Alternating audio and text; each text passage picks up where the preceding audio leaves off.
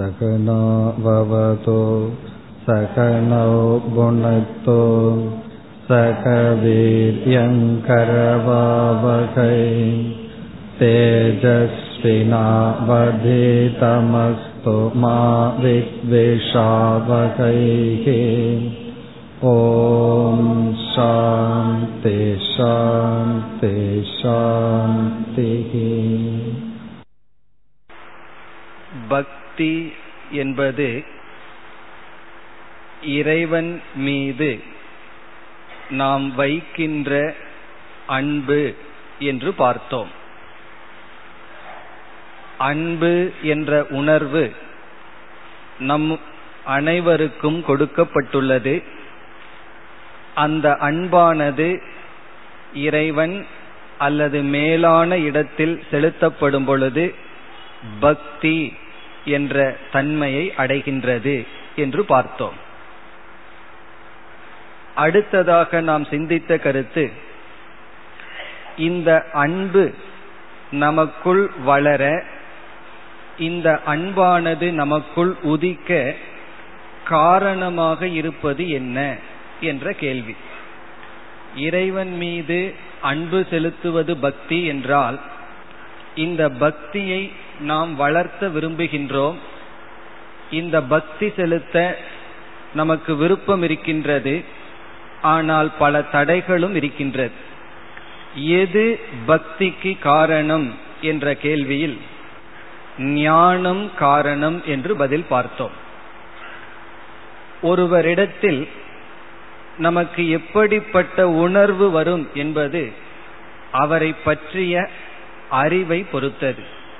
அவரை பற்றி எவ்வளவு அறிவு நமக்கு இருக்கின்றதோ அதன் அடிப்படையில் அவரிடத்தில் நமக்கு கருணையோ அல்லது வெறுப்போ விருப்போ உற்பத்தி ஆகின்றது.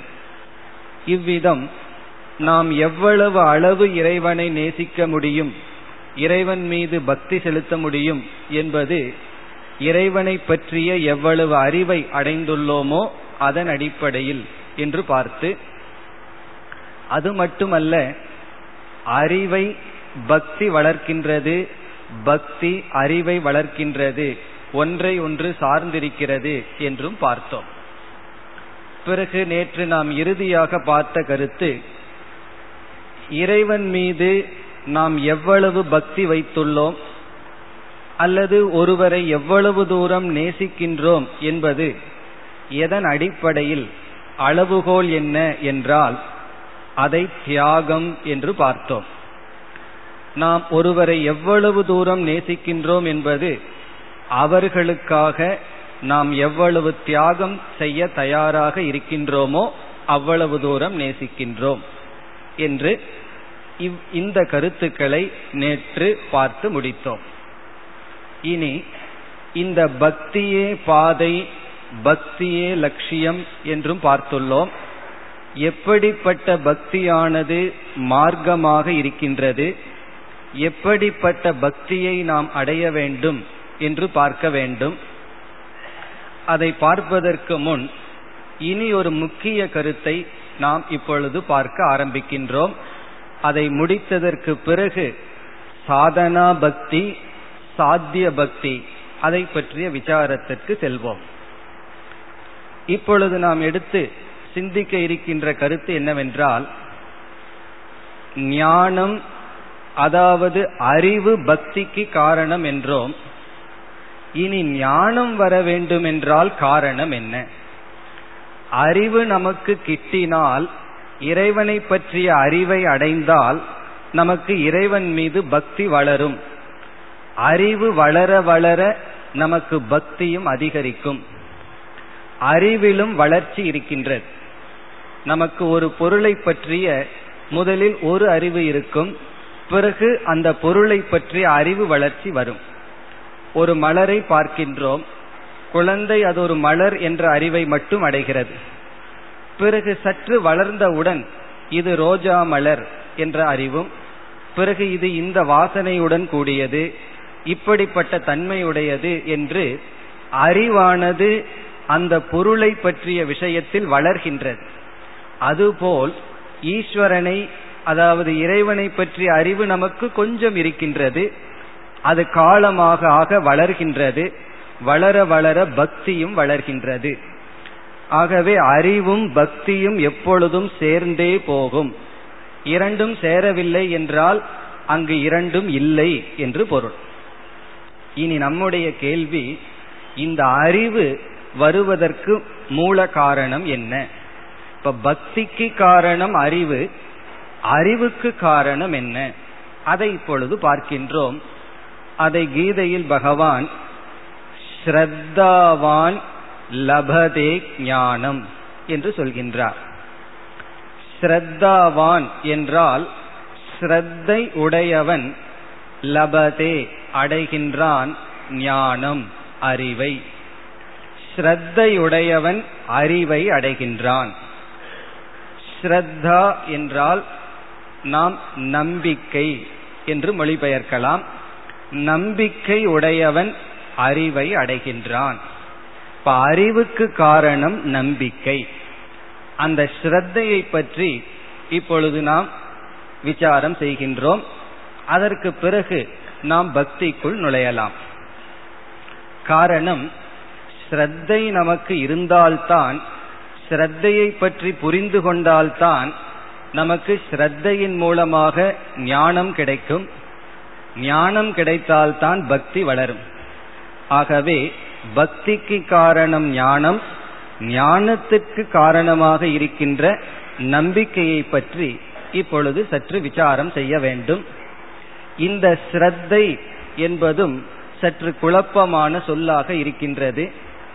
ஒரு விஷயத்தை நாம் நம்பினால் நமக்கே ஒரு பயம் ஏற்பட்டு விடுகின்றது. இது மூட நம்பிக்கையோ இது பொய்யோ என்ற பயம் ஏற்பட்டு எங்கு நாம் நம்ப வேண்டுமோ அங்கு நாம் நம்பாமல் நம்பிக்கை வைக்காமல் இழப்பை அடைகின்றோம். ஆகவே நம்பிக்கை என்றால் என்ன? ஸ்ரத்தை என்றால் என்ன? என்று ஸ்ரத்தையை பற்றி சற்று சில கருத்துக்களை தெரிந்துவிட்டு பிறகு நாம் பக்திக்குள் நுழையலாம். இப்பொழுது இரண்டு வாக்கியத்தை கூறுகின்றேன். இதில் எந்த வாக்கியம் சரி எந்த வாக்கியம் தவறு என்று யூகிக்க முடியுமா என்று பார்ப்போம். இப்ப முதல் ஒரு வாக்கியம் இரண்டாவது ஒரு வாக்கியம். இதுல எது சரி எது தவறு என்று இப்பொழுது பார்க்கலாம். இப்ப முதல் வாக்கியம் நீ கடவுளை காட்டினால் நான் கடவுளை நம்புவேன் என்று ஒருவர் கூறுகின்றார். நீ இறைவனை காட்டினால் நான் இறைவனை நம்புவேன். அல்லது நான் கடவுளை பார்த்தால் கடவுளை நம்புவேன் அப்படின்னு ஒருத்தர் சொல்றார். இரண்டாவது வாக்கியம் நீ கடவுளை நம்பினால் கடவுளை காண்பாய். இரண்டாவது வாக்கியம் நீ கடவுளை நம்பினால் கடவுளை காண்பாய். முதல் வாக்கியம் என்ன? நீ கடவுளை காட்டினால் கடவுளை நம்புவேன். இப்போ ஒருவர் சொல்றார் நான் கடவுளை பார்த்தா தான் கடவுளை நம்புவேன். இனி ஒருவர் சொல்றார் நீ கடவுளை நம்பினா தான் கடவுளை பார்க்க முடியும். இப்ப இதுல எது சரி எது தவறுன்னு பார்க்கணும். இப்ப உங்களுக்கு எது சரியா படுகின்றது? முதல் வாக்கியமா இரண்டாவது வாக்கியமா? இரண்டாவது வாக்கியம் சரி முதல் வாக்கியம் தவறு. எப்படி என்று இப்பொழுது பார்க்கலாம். முதல் வாக்கியத்தில் கடவுளை நான் பார்த்தால் கடவுளை நம்புவேன் என்பதில் தவறு இருக்கின்றது. எப்படி என்றால் இப்பொழுது நான் உங்களிடம் ஒரு வாக்கியத்தை சொல்கின்றேன். இந்த மேஜையில் மலர் இருக்கின்றது என்று சொல்கின்றேன். நீங்கள் தொலைவில் அமர்ந்து கொண்டிருக்கிறீர்கள். என்னுடைய வாக்கியத்தை கேட்கிறீர்கள். இந்த மேஜையில் மலர் இருக்கின்றது. உங்களுடைய கண்ணுக்கு இங்கு மலர் இருப்பதை பார்க்கவில்லை. ஆனால் இப்பொழுது இங்கு மலர் இருக்கின்றது என்பது உங்களுக்கு நம்பிக்கை. காரணம் நான் பொய் சொல்ல மாட்டேன் என்று நம்புகிறீர்கள். ஆகவே இது ஒரு நம்பிக்கையாக இருக்கின்றது. பிறகு நான் இப்பொழுது என்ன செய்கின்றேன்? இந்த மலரை எடுத்து உங்களிடம் காட்டிவிட்டு பிறகு மீண்டும் இங்கு வைத்து விடுகின்றேன். இப்ப மீண்டும் உங்களிடம் கூறுகின்றேன் இந்த மேஜையில் மலர் இருக்கின்றது. இப்ப இப்ப நான் இரண்டாவது சொன்ன வார்த்தை உங்களுக்கு நம்பிக்கையா அல்லது ஞானமா? முதலில் இதை காட்டுவதற்கு முன் நீங்கள் நம்பினீர்கள். இப்பொழுது மலரை பார்த்து விட்டீர்கள். பிறகு நான் சொல்கின்றேன் இந்த மேஜையில் மலர் இருக்கின்றது. இப்பொழுது சொல்கிறீர்கள் நான் நம்புகின்றேன் என்று சொன்னால் அது சரியா தவறா? அது தவறு காரணம் இதை நீங்கள் நம்ப வேண்டிய அவசியம் இல்லை. மலர் இருக்கின்றது என்ற அறிவை அடைந்து விட்டீர்கள். ஆகவே ஒரு அறிவை அடைந்ததற்கு பிறகு நம்பிக்கை என்பது அவசியம் இல்லாமல் செல்கின்றது. இப்ப கடவுளை நாம் பார்த்து விட்டால் கடவுளை நம்ப வேண்டிய அவசியம் இல்லை காரணம் பார்த்து விட்டோம் அறிந்து விட்டோம். ஆகவே நம்பிக்கை என்பது அறிவுக்கு முன் இருக்கின்ற ஸ்டேஜ் படி. அறிந்து விட்டால் நம்பிக்கை அதனுடைய பலனை கொடுத்து அது நம்பிக்கையாக இருக்காது. இப்ப எதுவரை நம்பிக்கை என்றால் அறியாத வரைதான் நம்பிக்கை. அப்பொழுது முதல் வாக்கியத்தில் என்ன இருக்கின்றது? நான் கடவுளை பார்த்தால் கடவுளை நம்புவேன் என்று சொன்னால் கடவுளை நீ பார்த்து விட்டால் எதற்கு நம்ப வேண்டும்? அதுதான் பார்த்து விட்டாயே. ஆகவே நீ கடவுளை நம்பினால் கடவுளை பார்ப்பாய். இப்ப கடவுளை நீ பார்த்துட்டீன்னா கடவுளை நீ நம்ப வேண்டிய அவசியம் இல்லை. காரணம் நம்பிக்கை என்பது ஞானத்திற்கு பின் வருவதல்ல ஞானத்திற்கு முன் இருப்பது. அதனாலதான் பகவான் என்ன சொன்னார்? ஞானத்திற்கு முன் நம்பிக்கை இருக்கின்றது. அந்த ஸ்ரத்தை உடையவன் ஞானத்தை அடைகின்றான். இந்த நம்பிக்கை என்பது காரணம் ஞானம் என்பது பலனாக வருகின்றது. ஞானம் வந்ததற்கு பிறகு நம்பிக்கை என்பது அவசியமில்லை நம்ப வேண்டிய அவசியமும் இல்லை. ஆகவே இந்த நம்பிக்கையினுடைய ஸ்ரத்தையினுடைய முதல் கருத்து ஸ்ரத்தை அல்லது நம்பிக்கை என்பது அறிவுக்கு முன் இருக்கின்ற படி அதனாலதான் இரண்டாவது வாக்கியம் என்ன சொல்கின்றது? நீ கடவுளை நம்பினால் கடவுளை காண்பாய். முதல் வாக்கு என்ன சொன்னது? நான் கடவுளை பார்த்தால் கடவுளை நம்புவேன். கடவுளை பார்த்து விட்டால் கடவுளை நம்ப வேண்டிய அவசியம் இல்லை. ஒரு பெரிய அறிஞரிடம் ஒரு கேள்வி கேட்கப்பட்டது. அவர் வந்து மனோ தத்துவத்தையும் பிறகு வேதாந்த தத்துவத்தையும் இணைத்தவர். ஒரு பெரிய மனோ தத்துவ நிபுணர். அவர் தான் இந்த பிலாசபியும் சைக்காலஜியும் சேர்த்தவர். இந்த இரண்டும் வேறு வேறு அல்ல. ஒன்று ஒன்றுக்கு துணை புரியும் என்ற கருத்தை நிலைநாட்டியவர். அப்படிப்பட்டவரிடம் ஒரு கேள்வி கேட்டார்கள். நீங்கள் கடவுளை நம்புகிறீர்களா? அவர் சொன்ன பதில் நான் கடவுளை நம்பவில்லை.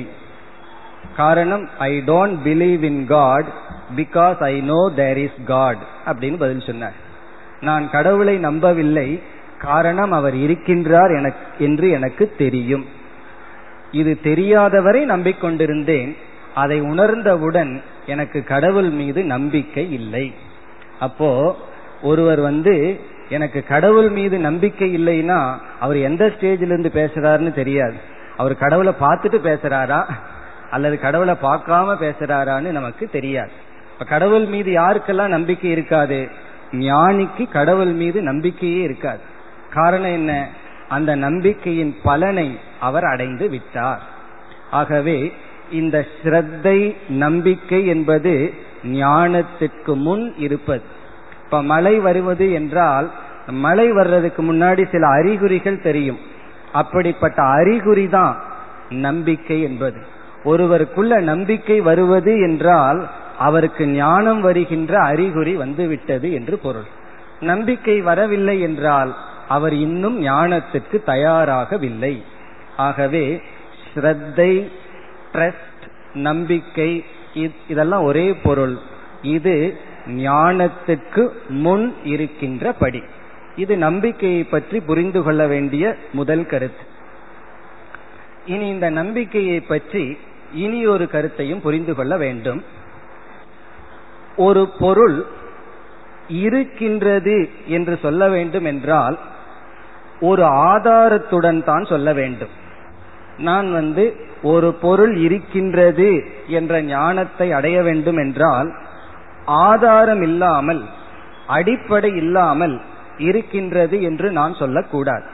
அது அறிவு என்று சொல்லக்கூடாது. அப்படி கூறினால் அதை நம்பிக்கை என்றுதான் சொல்ல வேண்டும். இப்பொழுது உங்களிடம் கேட்கின்றேன் இப்ப இந்த ஸ்டேஜ் மேல பூனை இருக்கின்றதா? எல்லாத்துக்கும் இந்த ஸ்டேஜ் தெரிகின்றது. பெரிய பூனை இருக்கின்றதான் கேட்கின்றேன். நீங்கள் என்ன சொல்கின்றீர்கள்? இல்லை என்று சொல்கிறீர்கள்.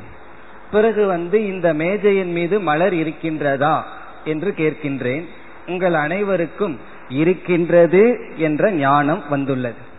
இப்ப இந்த மலர் இருக்கின்றது என்பது உங்களுக்கு அறிவாக இருக்கின்றது. காரணம் அது ஆதாரத்துடன் கூடிய அறிவு. கண் பார்த்தது. நானும் உங்களிடம் கூறினேன். பிறகு இங்கு பூனை இருக்கின்றதா என்று கேட்டேன். இல்லை என்ற அறிவை நீங்கள் அடைந்துள்ளீர்கள். அதுவும் ஒரு ஆதாரத்துடன் அடைந்துள்ளீர்கள். இப்ப யாராவது கண்ணை மூடிட்டு கிளாஸ் கேட்டுட்டு இருந்தா பூனை இருக்கா இல்லையான்னு கேட்டிருக்காருன்னு உடனே கண்ணை திறந்து பார்த்துட்டு மூடி இருப்பீர்கள் இதுல இருந்து என்ன தெரியுதுன்னா இங்கு இல்லை என்ற அறிவையும் அடைந்துள்ளீர்கள். இப்ப ஹாலுக்கு வெளியே கார்ல ஒருவர் அமர்ந்திருக்கின்றார். அவரிடம் கேட்கின்றோம் இங்கு மலர் இருக்கின்றதா என்று. அவர் வந்து அதற்கு ஒரு பதிலும் சொல்ல முடியாது. பூனை இருக்கான்னு கேட்கிறோம். அவர் என்ன பதில் சொன்னால் அது சரியான பதிலாக இருக்கும். இங்கு மலர் இருக்கின்றதா அல்லது பூனை இருக்கான்னு கேட்டா என்ன பதில்? சரியான பதில். தெரியவில்லை என்பதுதான் அவருடைய பதில் சரியான பதில். இருக்கின்றது என்று சொன்னால் அவர் நம்புகின்றார். பிறகு இல்லை என்று சொன்னால் அதுவும் நம்பிக்கைதான். இப்ப பூனை இங்கு இல்லை என்று நீங்கள் சொல்வது அறிவுபூர்வமான வந்த வார்த்தை. இதை இல்லாததை பார்க்காதவர்கள் இல்லை என்று சொல்வதும் நம்பிக்கைதான். ஆகவே நம்பிக்கையினுடைய இரண்டாவது கருத்து இரண்டாவது கட்டம் ஒரு பொருளை இருக்கின்றது என்று சொல்வதற்கு ஞானம் தேவை. அறிவு தேவை ஆதாரம் தேவை. ஒரு பொருளை இல்லை என்று சொல்வதற்கும் ஆதாரம் தேவை. சும்மா நம்மளாக இல்லைன்னு சொல்லக்கூடாது. அப்படி சொன்னால் நம்பிக்கை. இப்ப ஒருவர் வந்து இங்கு மலர் இருக்கிறதுன்னு நம்புகின்றார். அவ்வளவுதான். பிறகு ஒரு பொருள் இல்லை என்றால் அதையும் அவர் நம்புகின்றார். இவ்விதம் ஒரு பொருளினுடைய இருப்பை பற்றி பேசவும் இல்லாமையை பற்றி அறிவுடன் பேச வேண்டுமென்றால் ஆதாரம் தேவை. ஆதாரமின்றி இருக்கின்றது இல்லை என்றால் அது நம்பிக்கை. ஆகவே கடவுளை நம்புபவர்கள் கடவுளை நம்புபவர்கள் நம்பிக்கையுடன் இருக்கின்றார்கள். கடவுள் இருக்கின்றார் என்று நம்புபவர்கள் நம்பிக்கையுடன் இருக்கிறார்கள். கடவுள் இல்லை என்று நம்புபவர்களும் நம்பிக்கைக்குள் இருக்கிறார்கள். இப்ப ரெண்டு பேருமே பிலீவர்ஸ் நம்புபவர்கள் தான் ஒருவர் இருக்குன்னு நம்புறார் ஒருவர் இல்லை என்று நம்புகிறார்கள் இந்த ரெண்டு பேருக்குமே நம்புபவர்கள் என்ற அடிப்படையில் வேற்றுமை கிடையாது. ஆகவே கடவுள் இருக்கின்றதுன்னு ஒருத்தர் நம்புறார் அதற்கு அவர் சில ஆதாரங்களை காட்டுறார். வேதம் சொல்லியிருக்கு பெரியவர்கள் கூறியிருக்கிறார்கள் உணர்ந்தவர்கள் அவ்விதம் கூறுகின்றார்கள் அது அவர்களுக்கு ஆதாரம். இல்லை என்று சொல்பவர்கள் அவர்களுடைய மனதில் அப்படி தோன்றியிருக்கிறது. அவர்களுடைய அறிவுக்கு அது இருக்க வேண்டிய அவசியம் இல்லை என்று தோன்றியிருக்கின்றது. ஆகவே ஒரு பொருள் இருக்கின்றது என்று சொல்வதும் நம்பிக்கை ஒரு பொருள் இல்லை என்று சொல்வதும் நம்பிக்கை. இப்பொழுது இருக்கின்றது இல்லை என்று ஆதாரம் இல்லாமல் சொல்லும் பொழுது அல்லது நம்பிக்கையுடன் அவர்கள் இருக்கும் பொழுது அவர்களுக்கு அறிவு ஏற்படவில்லை என்பது உண்மைதானே. இப்ப இந்த மலரை நீங்க பார்க்காததற்கு முன் இந்த மலர் இருக்கிறது என்று நம்பிக்கொண்டு இருக்கும் பொழுது நீங்கள் மலரை பற்றிய அறிவை அடையாதவர்கள். இந்த மலரை பற்றிய அறிவை அடைந்ததற்கு பிறகுதான் நீங்கள் நம்புபவர்கள் அல்ல அறிவை உடையவர்கள். அவ்விதம் இப்ப கடவுளை பற்றிய அறிவை நாம் அடையவில்லை. கடவுளை பற்றிய அறிவை அடையாமல் ஆனால் ஏதோ புண்ணிய வசம்னு நம்ம சொல்றோம். ஏதோ புண்ணிய வசத்துல நம்ம மனசுல ஒரு நம்பிக்கை ஏற்பட்டு விட்டது. என்ன நம்பிக்கை? இருந்துதான் ஆக வேண்டும். காரணம் ஒரு பொருள் படைக்கப்பட்டால் நியமமாக படைக்கப்பட்டால் அதை படைப்பவர் ஒருவர் இருப்பதைப் போல ஒரு அழகான பானை படைக்கப்பட்டிருந்தால் அது தானாக அவ்விதம் உருவாக்கப்படவில்லை. அதை ஒருவன் படைத்திருக்கின்றான் உருவாக்கி இருக்கின்றான் அதுபோல இந்த உலகம் ஒரு நியதியுடன் இயங்குகின்றது. ஆகவே இதை படைத்திருப்பர் இருக்க வேண்டும் என்ற ஒரு யுக்தியினாலும் பிறகு பெரியவர்களுடைய வாக்கியத்தினாலும் கடவுளை நம்பிக்கொண்டு சிலர் இருக்கிறார்கள். அப்படி கடவுளை நம்புபவர்கள் கடவுளை பற்றிய அறிவை அடையவில்லை. அறிவை அடையாதவர்களுக்கு மிக பச்சையாக ஒரு சொல் சொல்ல வேண்டும் என்றால் நம்ம முட்டாள்னு சொல்லலாம். ஆகவே கடவுளை நம்புபவர்கள் முட்டாள் என்ற வாக்கியம் சரிதான். காரணம் என்ன? நம்பிக்கொண்டிருக்கும் வரை கடவுளை பற்றிய அறிவு இல்லை. அப்போ முட்டாள் என்பவர்கள் அறிவை அடைவதற்கு முன் ஸ்டேஜில் இருப்பவர்கள். இப்ப யாரெல்லாம் நம்புகிறார்களோ அவர்களுக்கு இறைவனை பற்றிய அறிவு ஏற்படவில்லை. ஆனால் இந்த சிம்டம்ஸ்னு பார்த்தோம். மழை வர்றதுக்கு முன்னாடி சில அறிகுறிகள் தெரிவது போல அறிவுக்கு முன்னாடி இருக்கின்ற அறிகுறி தான் நம்பிக்கை. அப்ப ஸ்ரத்தை என்பது அறிவுக்கு முன்னாடி இருக்கின்ற ஸ்டேஜ் ஸ்ரத்தை வந்துதான் நமக்கு அறிவு வரும். நம்பிக்கை வந்துதான் அந்த நம்பிக்கை அறிவாக மாறும். இப்ப இந்த இடத்துல நம்பிக்கைக்கு ஏன் முக்கியத்துவம் கொடுக்கின்றோம் என்றால் நமக்கு நம்முடைய அனுபவம் சிலதெல்லாம் நாம எதை புரிஞ்சுக்க போறோமோ அதற்கு விபரீதமாக இருக்கின்றது. அதுக்கெல்லாம் கொஞ்சம் ஆப்போசிட்டா நம்முடைய அனுபவம் இருக்கின்றது. இப்ப பூமி வந்து நகராமல் இருந்து கொண்டு இருக்கின்றது. சூரியன் நகர்ந்து கொண்டு இருப்பது போல் நமக்கு அனுபவம் இருக்கின்றது. புதிதாக ஒருவர் வந்து விஞ்ஞானி சொன்னார் பூமிதான் நகர்கின்றது சூரியன் நகரவில்லை என்று. இந்த வாக்கியத்தை கேட்டவுடன் நம்மால் ஏற்றுக்கொள்ள முடியவில்லை. அப்பொழுது இருப்பவர்களெல்லாம் ஏற்றுக்கொள்ளவில்லை. காரணம் அனுபவத்துக்கு முரணாக இருந்தது. பிறகு நம்பிக்கை வைத்தார்கள். பிறகு அவர் விளக்கம் கொடுத்தார். இந்த அடிப்படையில் பார்த்தால் பூமி உரண்டையாக இருந்து நகர்கிறது சூரியன் நகரவில்லை என்ற அறிவை போதித்தார். அப்படி அறிவை அவரிடம் வாங்க வேண்டும் என்றால் அவர் ஏதோ ஒரு பெரிய விஞ்ஞானி அவர் கற்பனையாக பேசவில்லை சற்று அவர் சொல்வதை கேட்போம் என்று காது கொடுத்து கேட்டு அறிவை அடைவதற்கு அவர் வாக்கியத்தில் புரியாத பொழுதே நம்பிக்கை நமக்கு இருக்க வேண்டும். அப்படி சில அனுபவங்கள் நமக்கு நம்பிக்கையை இழக்க வைக்க வாய்ப்பு இருக்கின்றது ஆகவே சாஸ்திரம் இறைவன் விஷயத்தில் பாப புண்ணிய விஷயத்தில் நம்பிக்கையை முதலில் வலியுறுத்துகின்றது. நீ இதை நம்ப வேண்டும். இந்த நம்பிக்கை வந்து மூட நம்பிக்கை அல்ல. காரணம் என்னவென்றால் இந்த நம்பிக்கை உனக்கு அறிவை கொடுக்க போகின்றது என்று இந்த நம்பிக்கை ஞானத்துக்கு ஆதாரமாக இருக்க போகின்றது. அதனால தான் மனிதர்களை மூன்றாக பிரிப்பார்கள். ஒருவர்கள் ஏத்திஸ்ட் என்று சொல்வது நாஸ்திகர்கள். நாஸ்திகர்கள் என்றால் கடவுள் இல்லை என்று நம்புபவர்கள். நாஸ்தி என்று சொல்பவர்கள். அவரும் நம்புபவர்கள் தான் பிறகு இரண்டாவது மனிதர்கள் அவர்களும் நம்புபவர்கள் தான் தீஸ்ட் என்று அழைப்பார்கள். நம்ம வந்து ஆஸ்திகர்கள் என்று சொல்கின்றோம். ஆஸ்திகர்கள்னா கடவுள் இருக்கின்றார். தர்மா தர்மங்கள் படி அனைத்தும் நிகழ்கின்றது என்று நம்புபவர்கள். அவர்கள் வந்து தீஸ்ட் இப்படி ரெண்டு நம்பிக்கை உடையவர்கள். ஒருவர் வந்து இல்லைன்னு நம்புறார். அது அவர் நம்புவதற்கு ஏதோ சில ஆதாரங்கள் அவர்களுக்கு இருக்கின்றது. சிலர் இருக்கின்றது என்று நம்புகிறார்கள். பிறகு மூன்றாவது சில மனிதர்கள் இருக்கிறார்கள். அவர்கள் ஆங்கிலத்தில் அக்னாஸ்டிக் என்று அழைப்பார்கள். அவர்கள் யார் என்றால் என்ன சொல்வார்கள்? நான் நம்பவும் இல்லை இருக்கின்றது என்று நம்பவும் இல்லை இல்லை என்று நம்பவும் இல்லை எனக்கு தெரியாது. சில சயின்டிஸ்ட் எல்லாம் அப்படித்தான் இருப்பார்கள். கடவுள் விஷயத்தை பத்தி எனக்கு தெரியாது. காரணம் என்னன்னா இருக்குன்னு சொல்றதுக்கும் எனக்கு ஆதாரம் இல்லை இல்லைன்னு சொல்றதுக்கு ஆதாரம் இல்லை. ஆகவே எனக்கு அந்த ஆதாரம் கிடைக்கிற வரைக்கும் நான் நடுநிலைமையில் இருக்கின்றேன். அவர்கள் சற்று அறிவில் வளர்ந்தவர்கள். ஆனா ஏதோ ஒரு மன பக்குவம் இல்லாததனால் இந்த நிலையில் இருக்கின்றார்கள். அப்படி மூன்று மனிதர்கள். இல்லைன்னு நம்புபவர்கள் இருக்கின்றது என்று நம்புபவர்கள்.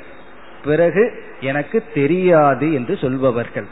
இதுல வந்து இருக்கின்றது என்று நம்புபவர்கள் சற்று உயர்வை அடைந்துள்ளார்கள்.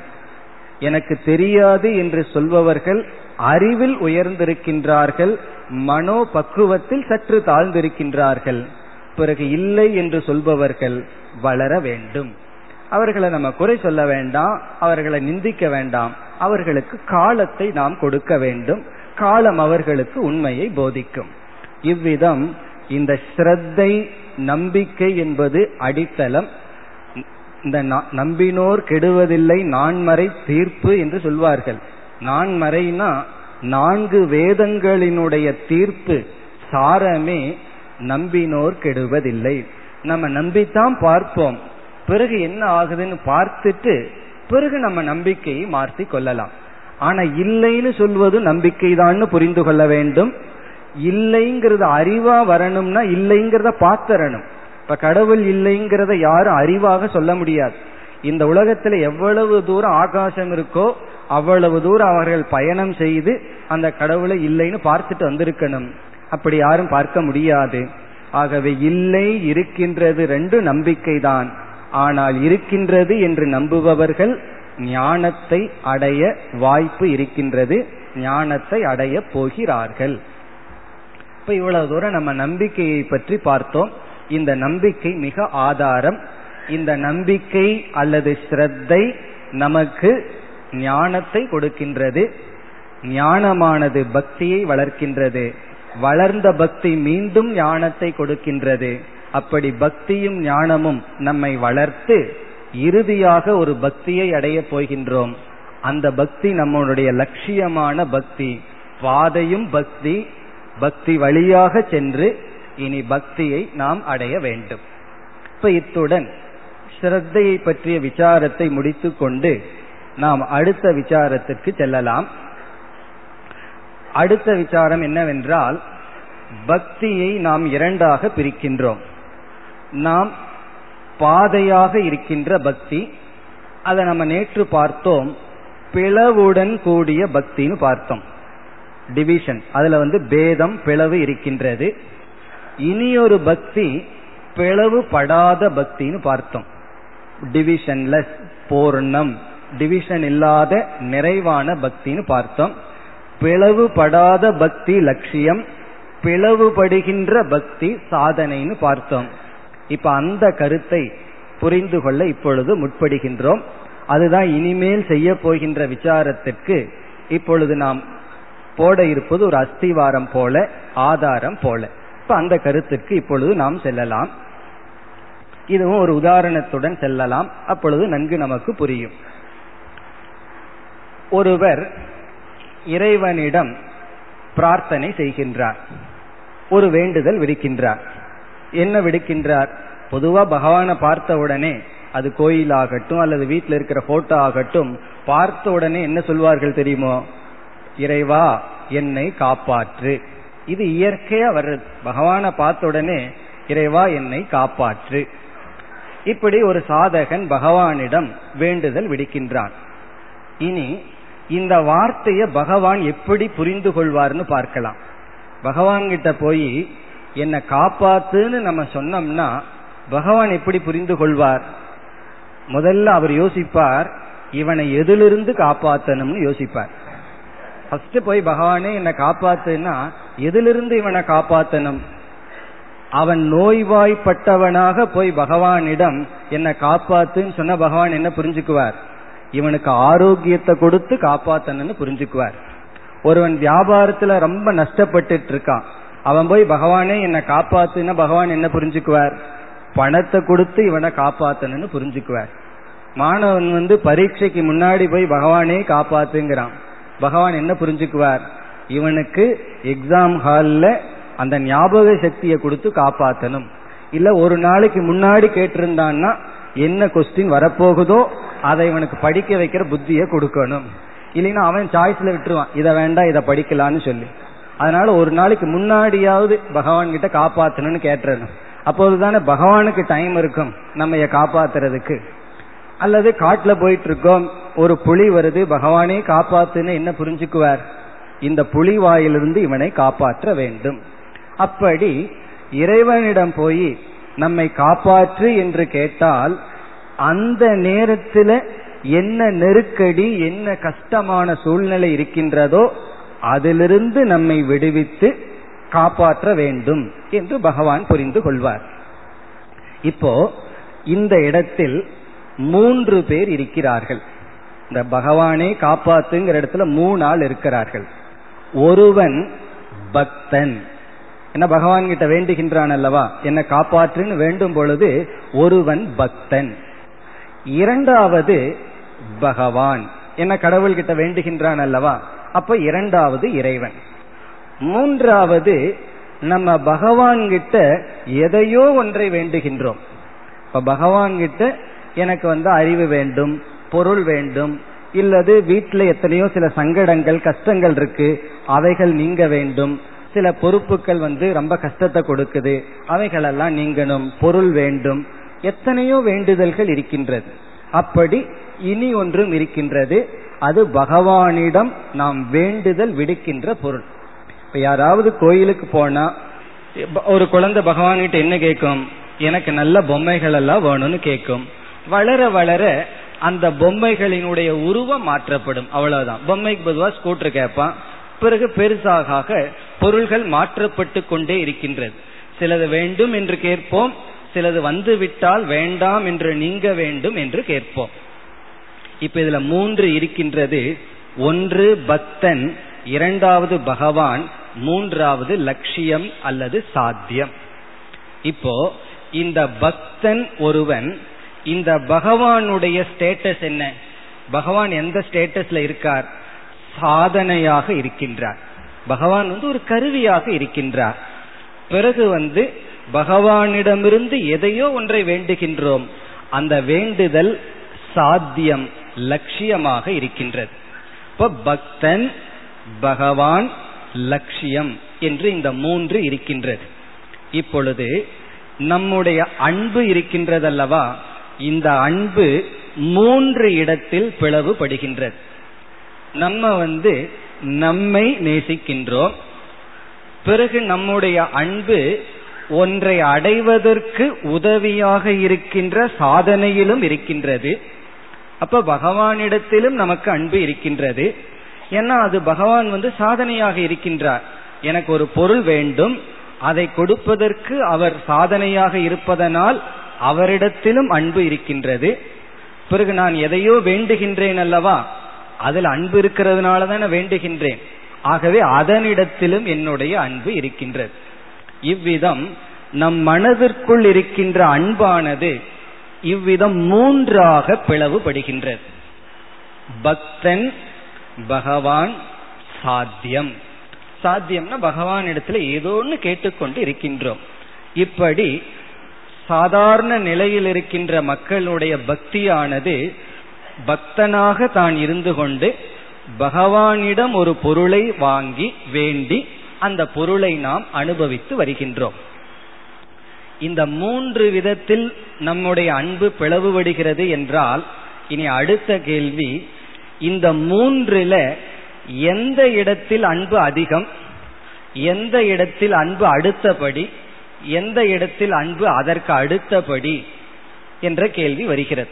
இப்ப என்னையும் நான் நேசிக்கின்றேன் பகவானும் மீதும் எனக்கு அன்பு இருக்கின்றது ஏன்னா அவர் சாதனையாக இருக்கின்றார். இந்த பகவானிடம் வேண்டுதல் விடித்தால் எனக்கு இது கிடைக்கின்றது. ஒருவருக்கு அப்படி கிடைச்சிருக்கும்.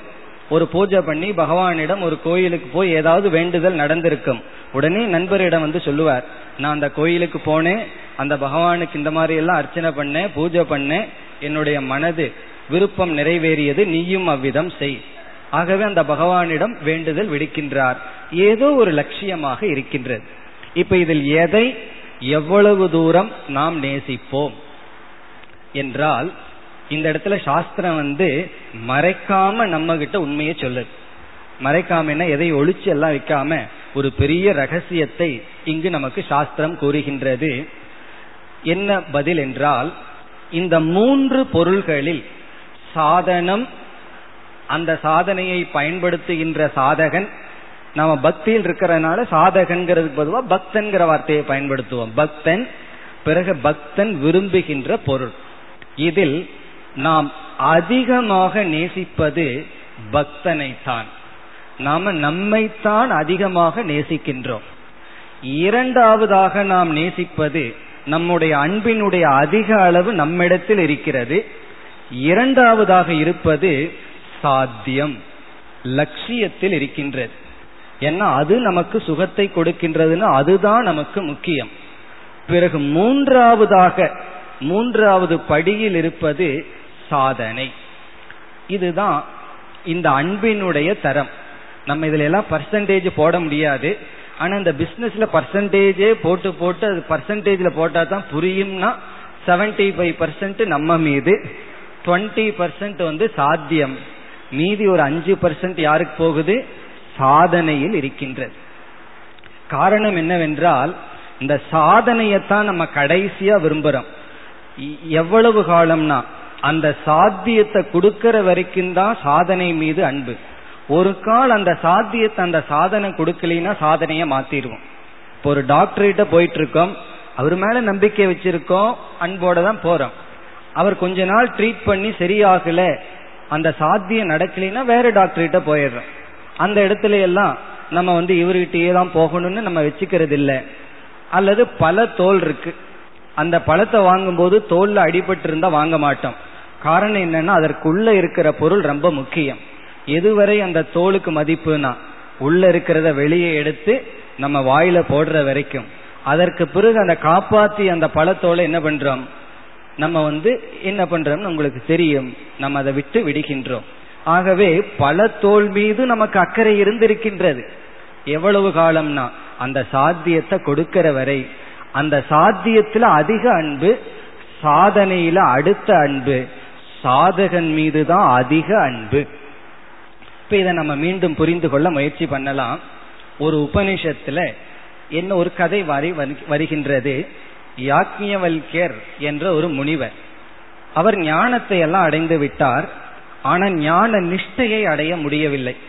ஏன்னா இந்த இல்லறத்துல இருந்து தியானிக்க முடியவில்லை. ஆகவே ஞான நிஷ்டைக்காக சந்நியாசம் செல்ல அவர் முற்படும் பொழுது அவருக்கு இரண்டு மனைவிகள் இருந்தார்கள். மைத்ரேயி என்று ஒருத்தி காத்தியாயினி என்று ஒருத்தி. அவரை அழைத்து என்னுடைய சொத்தை பாதி பாதியா உங்களுக்கு கொடுக்கிறேன். நான் கானகம் செல்கின்றேன்னு சொல்றார். அதுல காத்தியாயினிக்கு ரொம்ப சந்தோஷம். உன்னுடைய சொத்தை கொடுத்தையா ஆள விட்டியா போயிருன்னு சொல்லிவிட்டார். இந்த மைத்ரேயி ஒரு கேள்வியை கேட்கின்றால் இந்த சொத்தானது எனக்கு மன நிறைவை தருமா? எனக்கு அமிர்தத்துவத்தை தருமா? என்று கேட்கின்றார். ஏன்னா ஒன்றை நீங்கள் விடுகின்றீர்கள் என்றால் அதற்கு மேல ஏதோ ஒரு ஆனந்தத்தை பார்த்த காரணத்தினால் தான் இதை விடுகின்றீர்கள். அப்படி என்றால் இது எனக்கு மோட்சத்தை கொடுக்குமா? அப்ப சொல்றார் அது கொடுக்காதுன்னு சொல்லி உபதேசத்தை ஆரம்பிக்கின்றார். அது ஒரு உபனிஷத்தில் மிக பெரிய விசாரமாக வருகின்றது. அவர் கொடுக்கிற முதல் உபதேசம் என்னவென்றால் இந்த உலகத்தில அதிகமாக ஒருவன் விரும்புகின்ற பொருள் அவனைத்தான். ஆத்மனஸ்து காமாய சர்வம் பிரியம் பவதி. தனக்காகத்தான் நாம் அனைவரையும் நேசிக்கின்றோம். நம்மைத்தான் நாம் அதிகமாக நேசிக்கின்றோம். நம்மீது இருக்கின்ற அன்பு வரையறுக்கப்படாதது நிபந்தனையற்றது. மற்றவர்கள் மீது அன்பு செலுத்துறதுக்கு நிபந்தனை இருக்கு. நீ இப்படி பேசிட்டு இருக்கிற வரைக்கும் தான் நான் உங்களிடத்துல பேசுவேன். உனக்கு இந்த கெட்ட குணம் வந்துட்டா நான் உன்னிடத்துல வரமாட்டேன்னு சொல்லுவோம். அதே கெட்ட குணம் நமக்கு வந்தா நம்ம வெறுக்க மாட்டோம். மற்றவர்களை நம்ம வெறுப்போம். மற்றவர்களை விரும்புவோம். அதற்கெல்லாம் நிபந்தனை இருக்கு. நாம் எப்படி இருந்தாலும் நம்மை நாம் வெறுப்பதில்லை. நம்மை நாம் விரும்புகின்றோம். அது எப்படி பல விதத்துல நம்ம தெரிஞ்சுக்கலாம். நம்ம முகத்தை பார்க்கறதுக்கு நமக்கு எப்பாவது சலிப்பு வந்திருக்கா? மற்றவர்கள் முகத்தை பார்க்கறது கொஞ்ச நேரத்துல சலிப்பு வந்துடும் நம்ம முகத்தை பார்த்துட்டே இருப்போம். வீட்டுல பார்த்துட்டு இருப்போம். கார்ல ஏறி உட்கார்ந்த உடனே அந்த கண்ணாடியில் ஒரு நிமிஷம் பார்ப்போம். அல்லது ஒரு குரூப் போட்டோ இருக்குன்னு வச்சுக்குவோமே. அந்த குரூப் போட்டோவை எடுத்த உடனே முதல்ல நம்ம யாரை பார்ப்போம்? அதுல நம்மளும் இருந்தால் முதல்ல நம்ம கண்ணு நம்ம பார்க்கத்தான் போகும். இப்ப நம்ம மூஞ்சி நமக்கு தெரியாதா? என்றால் தெரிகின்றது. இருந்தாலும் நம்மீது இருக்கின்ற அன்பு வரையறுக்கப்படாதது அதிக அன்பு நம்மீது நமக்கு இருக்கின்றது. இப்ப என்னை நான் அதிகமாக நேசிக்கின்றேன் நிபந்தனையின்றி நேசிக்கின்றேன். இதை உணர்ந்துட்டோம்னா நம்ம எல்லாமே சுயநலவாதிகள் தான் நம்ம எல்லாமே செல்பிஷ் தான். காரணம் நம்மைத்தான் நாம் நேசிக்கின்றோம். பிறகுதான் சாத்தியத்தை நேசிக்கின்றோம். எத்தனையோ பொருள்கள் நம்முடைய வாழ்க்கையில் லட்சியமாக இருக்கின்றது. அந்த சாத்தியத்தை நாம் நேசிக்கின்றோம். காரணம் என்ன? அது மீது இருக்கின்ற அன்பானா அதுவும் நம்மை அடிப்படையில் கொண்டதாகத்தான் இருக்கிறது. இல்லை என்னுடைய நண்பனை நான் ரொம்ப நேசிக்கின்றேன்னு சொல்றோம். காரணம் அவன் இருக்கிறதுனால எனக்கு சந்தோஷம் கிடைக்கின்றது. அந்த நண்பன் எனக்கு மகிழ்ச்சியை கொடுப்பதனால் அங்கு அன்பு செல்கின்றது. ஆகவே இரண்டாவதாக நாம் நேசிப்பது சாத்தியம். நமக்கு எதெல்லாம் சுகத்தை கொடுக்கின்றதோ அதை நாம் நேசிக்கின்றோம். எதெல்லாம் துக்கத்தை கொடுக்குதோ அதை நாம் நேசிப்பதில்லை. இப்ப நமக்கு எது சுகம் கொடுக்கின்றதோ அந்த சுகத்தை கொடுக்கின்ற லட்சியத்தை நாம் நேசிக்கின்றோம். பிறகு அந்த சுகத்துக்கு காரணமாக எதெல்லாம் இருக்கோ அதையும் நேசிப்போம். ஏதோ ஒரு அஞ்சு பர்சன்ட் சொன்னமே அந்த அஞ்சு பர்சன்ட் அங்கேயும் போயிடும் காரணம் என்ன? எனக்கு எது வேண்டுமோ அது தருகின்றது என்று நேசிக்கின்றோம். இப்ப பகவான் எந்த இடத்துல இருக்கார்? நம்ம இடத்துல இல்ல. ஏன்னா நம்ம பக்தனாதான் இருக்கோம். அதனால நம்ம இடத்துல செலுத்தப்படுற அன்பு பகவான் இடத்துல போகாது. ஏன்னா நம்ம இடத்துல இருக்கிறது நம்ம இடத்துல இருக்கிற அன்பு. பிறகு நமக்கு இந்த உலகத்துல எத்தனையோ பொருள்கள் தேவைப்பட்டு இருக்கு அவைகளையெல்லாம் நம்ம அடைய வேண்டியது இருக்கின்றது. அதுக்கு அடுத்த அன்பு பிறகு எஞ்சி இருக்கிற அன்பு ஏதோ கொஞ்சம் எங்க போகின்றது? பகவானிடம் செல்கின்றது. அந்த அளவுக்கு பகவானிடம் அன்பு வைத்துள்ளோம். இப்படி பக்தன் சாத்தியம் பகவான் என்று அன்பு மூன்றாக பிரிந்தால் இப்படி மூன்று விதமாக பிரிக்கப்பட்ட அன்பு அப்படிப்பட்ட பக்தியை சாஸ்திரம் சகாம பக்தி என்று அழைக்கின்றது. இது பக்தியினுடைய முதல் படி. சகாம பக்தி என்றால் எந்த பக்தியில் மூன்று விதத்தில் அந்த அன்பு பிளவுபட்டிருக்கின்றதோ. காமகன ஆசை சகாமக என்றால் ஆசையுடன் கூடிய பக்தி. அந்த ஆசைங்கிறது பகவான் சாதனம்ங்கிற லிஸ்டில் இருக்கார். பகவான் வந்து ஒரு மீன்ஸ் கருவிதான். பகவான வழிபட்டு நம்ம எதையோ ஒன்றை அடைகின்றோம். அது சாத்தியம். இப்படி பக்தன் பகவான் சாதனை பக்தன் பிறகு சாத்தியம். இப்படி பிளவுபட்ட அன்பை சகாம பக்தி என்று சொல்கின்றோம். இப்ப சகாம பக்திக்கு லட்சணம் மூன்று இடத்தில் அன்பு பிளவுபட்டிருந்தால் அது சகாம பக்தி. அல்லது பகவான் சாதனையாக இருந்தால் அது சகாம பக்தி. இனி இரண்டாவது பக்திக்கு வருவோம். இந்த இரண்டாவது பக்தியில் அன்பானது இரண்டாக பிளவுபடுகின்றது.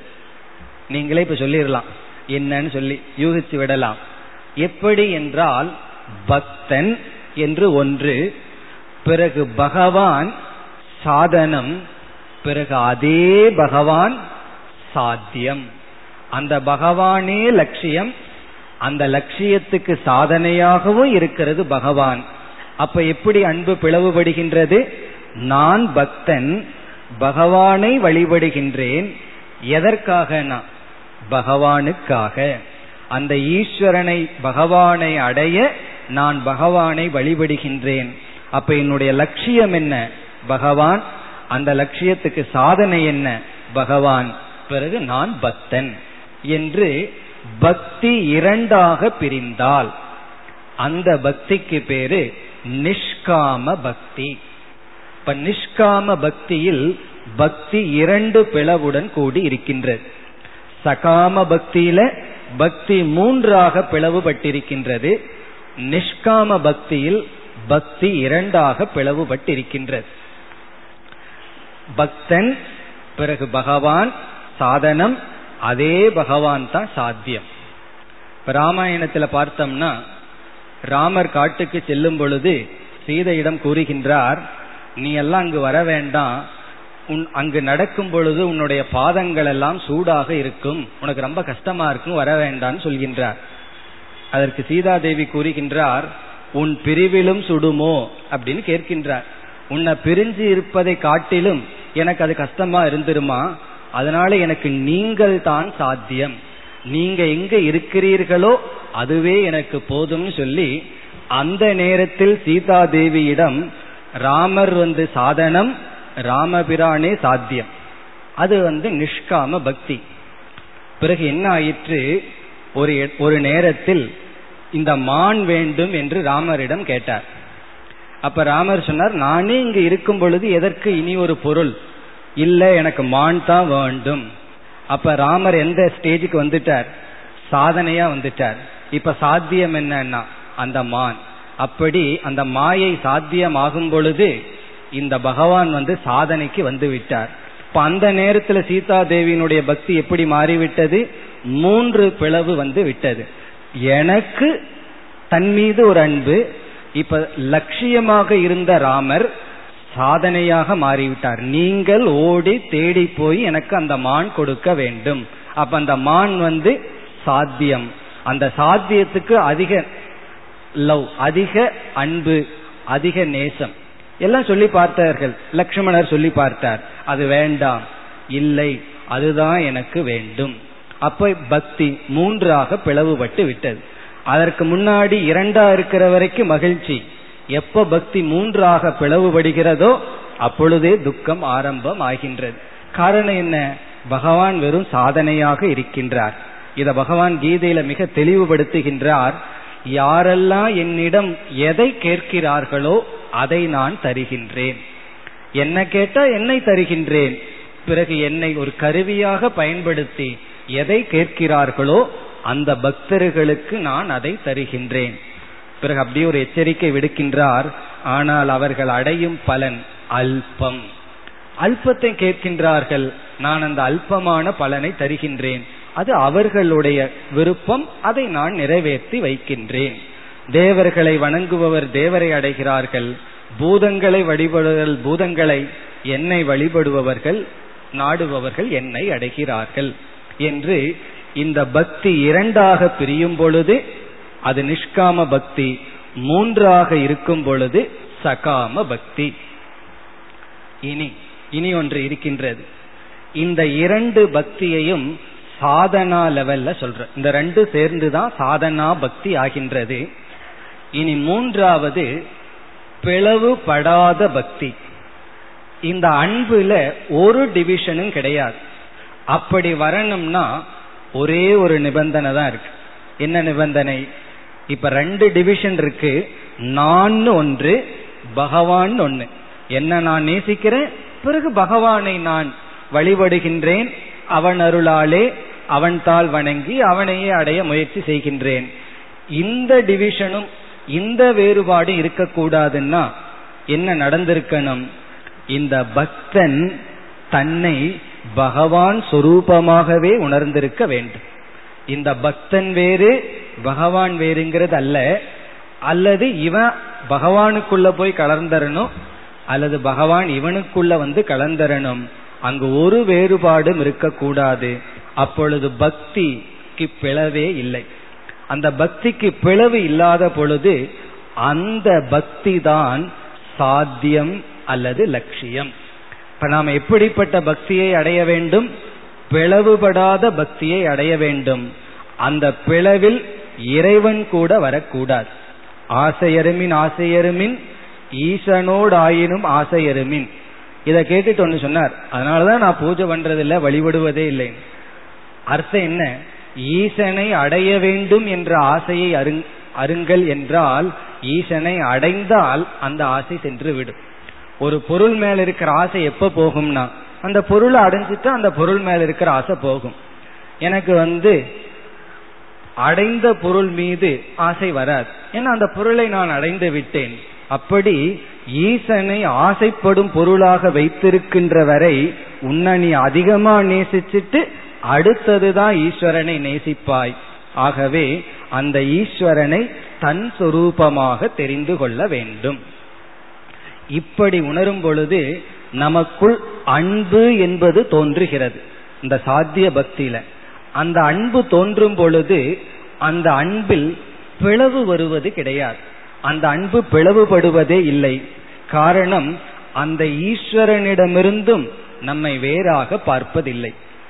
அர்ஜுனன் கீதையில் பகவானுடைய விஸ்வரூபத்தை பார்த்தான். பார்த்தவன் மகிழ்ச்சியை அடைய வேண்டும் அல்லவா பயத்தை அடைந்தான். காரணம் அங்கு நான் பகவான் என்ற வேற்றுமையை பார்த்து விட்டான். அப்படி பார்த்தவுடன் தான் பயம் வந்து விட்டது. அந்த பயம் வரக்கூடாது என்றால் அந்த பகவானுக்குள் தன்னையும் அவன் பார்த்திருக்க வேண்டும். அல்லது பகவானை தானாக்கி இருக்க வேண்டும். இப்படி பிளவுபடாத பக்தி இருக்கும் பொழுது இறைவனே என்னுடைய சுரூபம் என்றால் என்னுடைய உடல் மனம் புத்தி இது மட்டும் இறைவன் அல்ல உலகத்தில் இருக்கின்ற உடல்கள் அனைத்தும் இறைவனுடைய உடல். அப்ப நான் பார்க்கிறதெல்லாம் எதை பார்க்கின்றேன்? ஈஸ்வரனை பார்க்கின்றேன் அல்லது என்னை பார்க்கின்றேன்? இப்ப வந்து நம்ம முகத்தை நம்ம பார்க்கணும்னா ஒரு கண்ணாடி தேவை. கண்ணாடியில பார்த்த உடனே என்ன சொல்லுவான்? இது நான் தான் சொல்லுவான். ஞானி தன்னுடைய முகத்தை பார்க்கணும்னா கண் திறந்தால் போதும். கண்ணாடி அவனுக்கு வேண்டாம். ஏன்னா பார்க்கிற உயிர்கள் எல்லாம் தானாக பார்க்கின்றான். ஏன்? அவனுடைய பக்தியில் பிளவு இல்லை.